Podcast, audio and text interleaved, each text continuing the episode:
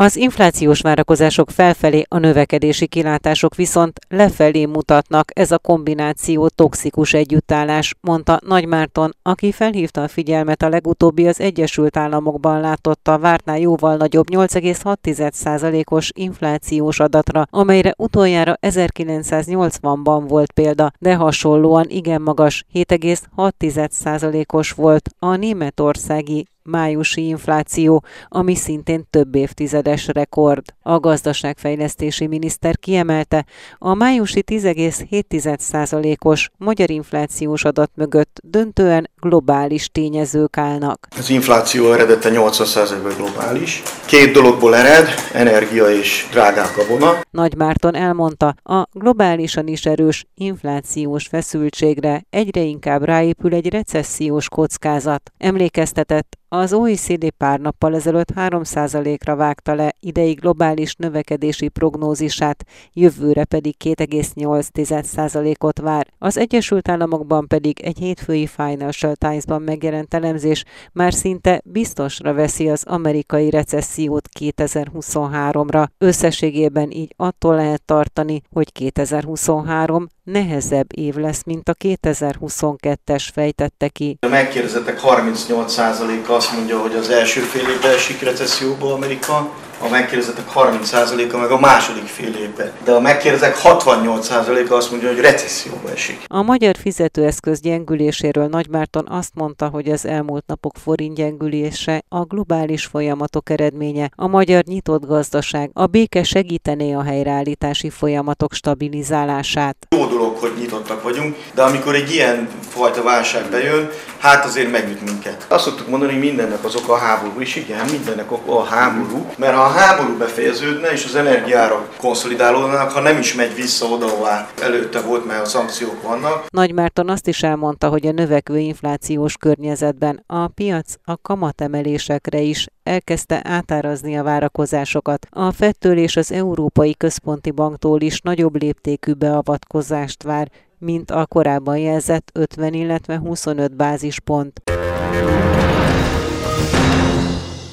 Kamatdöntőülést tartott szerdán az Egyesült Államok Központi Bankjának szerepét betöltő Fed. A piaci várakozásoknál nagyobb mértékben 75 bázisponttal emelte meg az irányadó dollár kamatot. Az Európai Központi Bank is rendkívüli ülést hirdetett a döntések várható piaci hatásairól és a forint gyengüléséről is kérdezte Kocsonya Zoltán Beke Károlyt, a portfólió elemzőjét. Ugye az LKB múlt csütörtökön tartott a rendes kamadöntő ülését, amikor gyakorlatilag bejelentették, hogy a jövő hónapban 25 bázisponttal megemelik az irányadó kamatot. Részben emiatt, részben pedig a pénteki amerikai inflációs adat miatt jelentős hozamemelkedés volt a kötvénypiacokon az elmúlt napokban. Úgy tűnik, hogy ez aggasztja egy picit az eurózóna jegybankját is, és erre megpróbálhatnak reagálni valamilyen intézkedésekkel. Kíváncsian várjuk majd ennek az ülésnek is az eredményét, illetve hogy lesz-e bármilyen kommunikáció az ülést követően. Nyilván, hogy a Fed, illetve az EKB ülés is befolyásolja majd a forint árfolyamot is, a hazai fizetőeszköz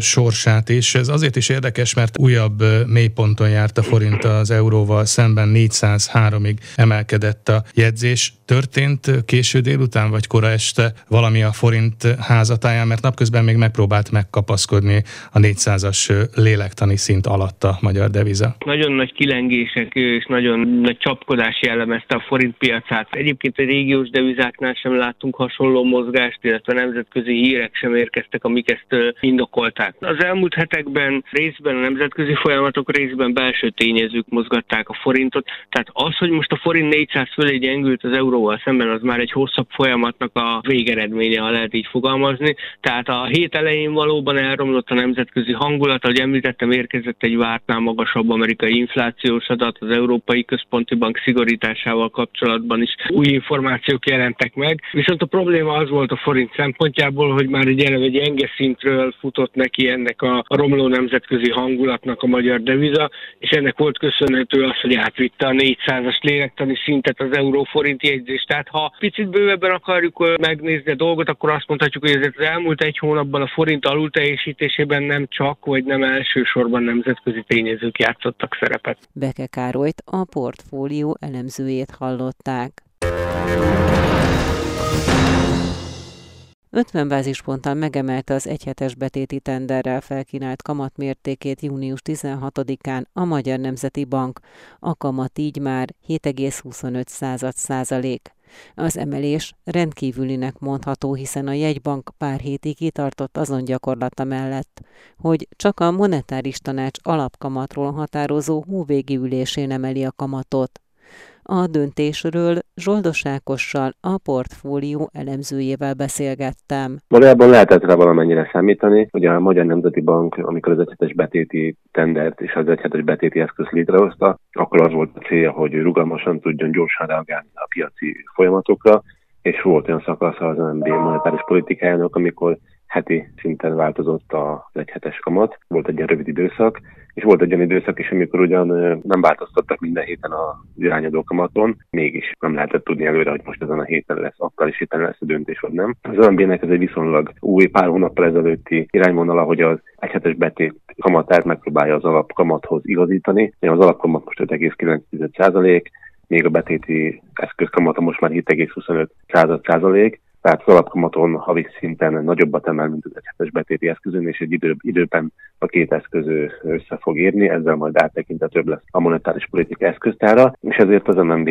azt tette a korábbi ülések során, hogy magasabb kamatemelés hajtott végre az alapkamaton, mint az egyhetes betéti eszközön, és most ebből a szempontból nyilván meglepőnek számít, ugyanakkor azt az egybank mindig elmondta a rendes kamatdöntő ülések során, hogy az egyhetes betéti eszköz az egy rugalmas eszköz, és továbbra is, hogyha a piaci folyamatok indokolják, akkor akár el tud térni ettől a kamatemelési tempótól, és akár egy rendkívülnek is nevezhető kamatemelést hajt végre. A mostani döntést mi indokolhatta, mi tette, mi tehette szükségessé? Hát alapvetően a piaci folyamatok, ugye, hogy korábban is mondtam, hogy az MNB előrevetítette, hogy a piaci folyamatok reagálva rugalmasan tudja kezelni az eszközt, most is alapvetően a piaci folyamatok indokolhatták ezt, főleg a forint árfolyam, ami ugye héten történelmi 4 pontra ment, és átvitte 400-at, az euróval szemben 403 volt, két fillér ilyen 403 volt az új történelmi mélypont, de az OMB-nek hivatalosan nincsen árfolyam célja, ugyanakkor nyilván a piaci, túlzott piaci kilengések azok semmiképp nem kedvező fejlemények stabilitási szempontból, illetve hát a gyenge forint a importon keresztül megdrágítja, az importot megdrágítja gyakorlatilag, és ez tovább gyűrűzik a lakossági árakba is, tehát ennek van egy komoly inflációs hatása, félig, hanem ez volt az, ami az MNB-t most lépésre készítette. Soldos Ákost a portfólió elemzőjét hallották. Széneskörű eladási hullám jellemezte hét elején a piacokat. A 2008-as válság óta nem látott szintre emelkedett a két éves amerikai kincstárjegyek hozama, miközben valósággal szabadultak a befektetők a részvényektől és a kriptovalutáktól is, de aranyba vagy olajba se lehetett menekülni.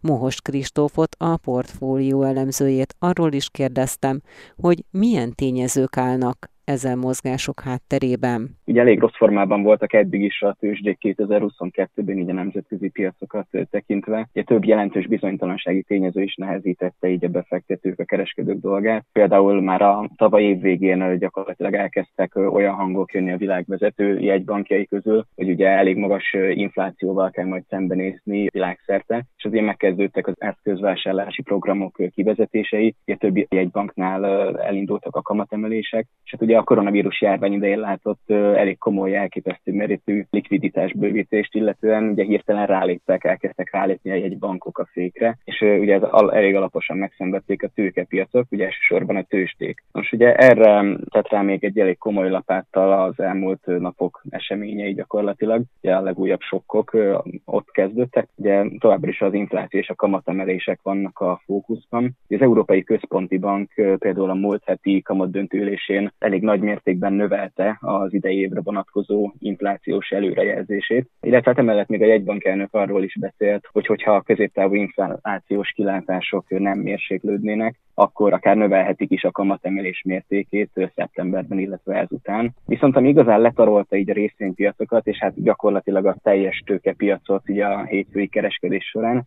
az az volt, hogy az előzetesen várt 8,3%-os infláció helyett végül 8,6% lett a az áremelkedés mértéke Amerikában májusban, és hát ez gyakorlatilag hideg zuhanyként érte a befektetőket. Hogyan mutatkozott meg ez a sok negatív tényező a világ tőzsdéin? A rossz hangulat szinte minden eszközosztályra kiterjedt, ugye az európai és az amerikai tőzsdék nagyot estek, de emellett nem lehetett menekülni olajba se, illetve a kriptovalutáknál is egy elég meredek esést láthattunk. Miért hozható ez párhuzamba a 2008-as válsággal? Például abban manifestálódott, hogy az amerikai kincstárjegyek hozam elég nagyot emelkedett, gyakorlatilag két kereskedési nap alatt a múlt héten, illetve a mostan hétfői kereskedésben, és egy 2008-as válság óta nem látott szintekre kerültek a kincstárjegyek hozamai, illetve emellett ugye az S&P 500, az egyik vezető tengeren túli részvényindex is nagyon nagy mértékben közel 4%-ot zuhant mindössze egy kereskedési nap alatt. Mikor nyugodhatnak meg a piacok? Talán az első kérdés az, hogy mikorra várják és mikorra lehet beárazni az infláció tetőzését. Ugye ezt ugye a következő hónapokra várják az Egyesült Államokban, de ez is gyakorlatilag rugalmasan változhat az idő múlásával. Fokozatosan azt láthattuk, hogy a inflációs előrejelzések egyre, egyre magasabbra szöknek, akár így az európai, tehát az LKB előrejelzéseit tekintve is. Természetesen nagyban befolyásolja a kilátásokat a háborús helyzet alakulása is, illetve a kínai koronavírus helyzet állapota. Ez a kettő, ez két olyan globális körülmény, amire nem igazán lehet biztos előrejelzést adni. Mohos Kristófot a portfólió elemzőjét hallották. A biztosítók díjbevétele 2021-ben több mint 10%-kal nőtt, és ezzel meghaladta az 1300 milliárd forintot, áll a Magyar Nemzeti Bank most közzétett biztosítási pénztári tőkepiaci kockázati és fogyasztóvédelmi jelentésében. A jegybank felügyeleti szóvivője azt is elmondta, hogy az önkéntes pénztárak vagyona tavaly meghaladta az 1800 milliárd forintot.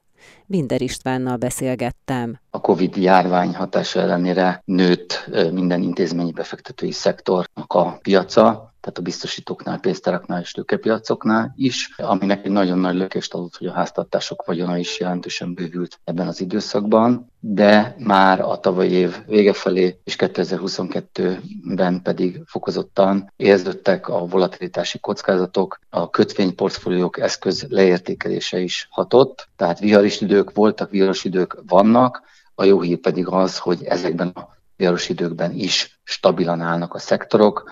A biztosítási piac például több mint 10%-kal növelte tavaly a díjbevételét, és egy 80 milliárd forint fölötti profittal zárt. Az önkéntes pénztárak vagyona tavaly mekkora összegű volt, illetve a tagdíjbevételek mekkorára rúgtak? Szépen hiszett az önkéntes pénztáraknak a vagyona, hiszen 1800 milliárd forintos volt. A tagdíjbevételek 175 milliárdos végösszegén belül nagyon jó hír az, hogy nem csak az egyéni, de a munkáltatói tagdíj befizetéseknek az értéke is nőtt. Az előbb említett eszköz leértékelések miatt, kötvény leértékelés miatt 2,6%-os nettó átlaghozamról beszélhetünk tavaly, de ne felejtsük el, hogy ez egy hosszú távú, egészen nyugdíjig, időskorunkig szóló befektetés, és 10-15 éves időszakban továbbra is 2-4% közötti reálhozamról beszélünk ebben a szektorban. Milyen mértékben nőtt a tőkepiacokon a befektetési szolgáltatók forgalma? Kiugró bővülést látunk,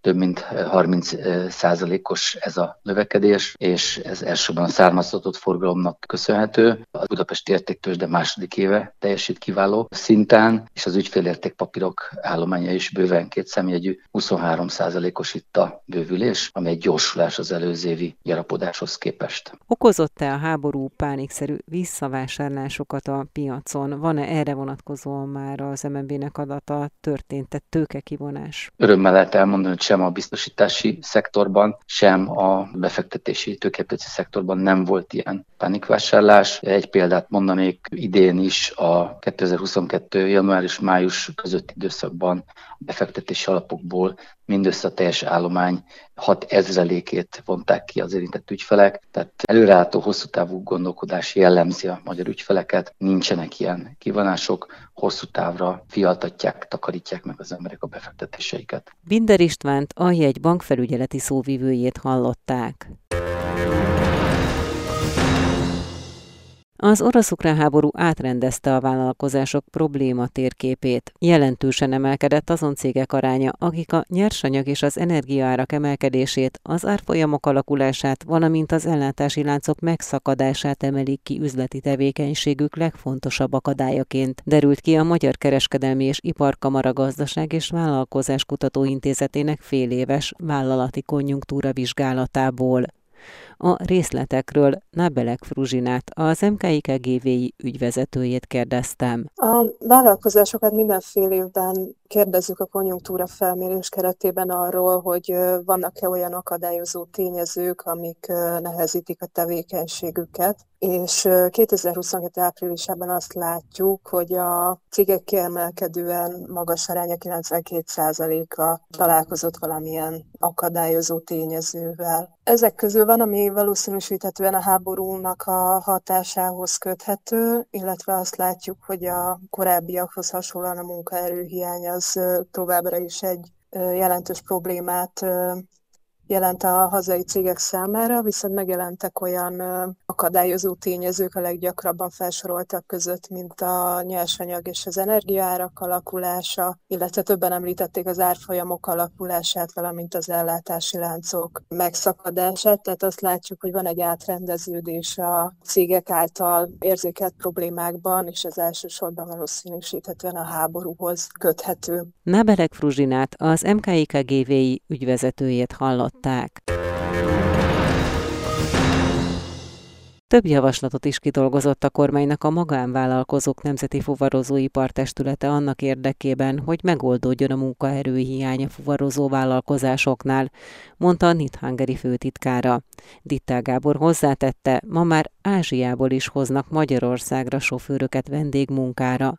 A főtitkár arra is felhívta a figyelmet, hogy az iskolai kirándulásoknál egyre kevesebb a többnapos út, mert megemelkedtek a költségek. Gyengül ugye a járványhelyzet, így élénkültek az iskolai kirándulások, amikor közlik velük a piaci ár szerinti fuvardíjat, akkor bizony kicsit hátra hőkölnek, és inkább a napok számában takarékoskodnak, tehát inkább az egynapos kirándulásokat választják. Ugye minden figyelembe véve, tehát itt nem csak a, a gázolajról beszélünk, munkerőpiacon is megjelent gyakorlatilag egy magasabb jövedelem igény. 25-30 százalékos drágulással kell számítani a 2019-hez képest, tehát a költségek azok nagyon könyörtelenek, és át kell, hogy hárítsák a vállalkozások, mert hisz nincs más lehetőségük. Ez matematika. Hogyan lehetne ezt a problémát megoldani? Van egy javaslatunk a kormányzat felé, ugye mi azt mondjuk, hogy az itt lévő problémáknak a megoldását két fél tudja megoldani, a munkáltató, illetve a kormányzat. Kivételt kellene tenni az iskola, belföldi iskolai kirándulások esetében. Az áfa tekintetében ma 27%-os áfa tereli, hogyha itt egy nulla vagy 5%-os áfát tudnánk biztosítani, akkor vélhetőleg kedvezőbb díjak tudnának kijönni a végén, és talán a szülők számára is kisebb terheket jelentene. Az üzemanyag árstop, illetve a dráguló üzemanyag hogyan érinti a fuvarozó vállalkozásokat? Egyáltalán vannak olyan cégek, amelyek profitálnak az árstopból? 7,5 tonna alatti forrózásnál ott az ársapka működik, a fölött viszont nem. Mi azt gondoljuk, hogy alapvetően a termékek javarészét ugye a nagyobb járművekkel viszik el. Ott egyértelmű a kérdés kör, ugye április 13-án 0 órától bekerültek a piaci ár alá. Azt gondoljuk, hogy itt nincs megint más lehetőség, mint minden megtenni annak érdekében, amiben egyébként úgy látjuk a megbízók partneri viszonya nem rossz, hogy érvényesítsék ezt az igen megnövekedett gázolajárat. Munkaerő problémák vannak továbbra is a fuvarozó vállalkozásoknál? Sajnos egyre kritikusabb a helyzet. Mi azt gondoljuk, és javaslatainkat természetesen eljuttattuk a korábbi és a jellegi kormánynak is. Hát egyrészt ugye nagyon fontos lenne, hogyha az állam részt tudna venni az államilag finanszírozott felnőtt képzésbe, és vég tudnánk gondolni, hogy a gépjármű vezetése mi nagy felelősséggel jár ne tevékenység legyen, hanem inkább a szakma felé közelítsen. Nem nagyon értünk azzal egyet, hogy távol-keleti és messze országokból, más szocializációból, más közlekedési kultúrából érkező gépjárművezetőket is alkalmazzanak, de úgy néz ki, hogy egy üzletág alakul ki a munkaerő toborzás tekintetében is, és ma már ugye azt tudjuk mondani kuriózumként is, vagy talán már általánosan is, hogy megjelentek a Fülöp-szigeti gépjárművezetők, ugye köznapi nyelvükön a filippinok, illetve vannak indiai gépjárművezetők is, akiknek most folyik a magyarországi feltételeknek való megfeleltetésük. Mi azt gondoljuk, hogy érdemes lenne átgondolni, hogy biztos, hogy ez a jó megoldás. Szeretnénk ebben is a kormányzattal megfelelő kompromisszumra jutni, és megtalálni azt a megoldást, ami a magyar állampolgárok géprevezetők képzését elősegíteni. Dittel Gábort, a Magánvállalkozók Nemzeti Fuvarozóipar Testületének főtitkárát hallották.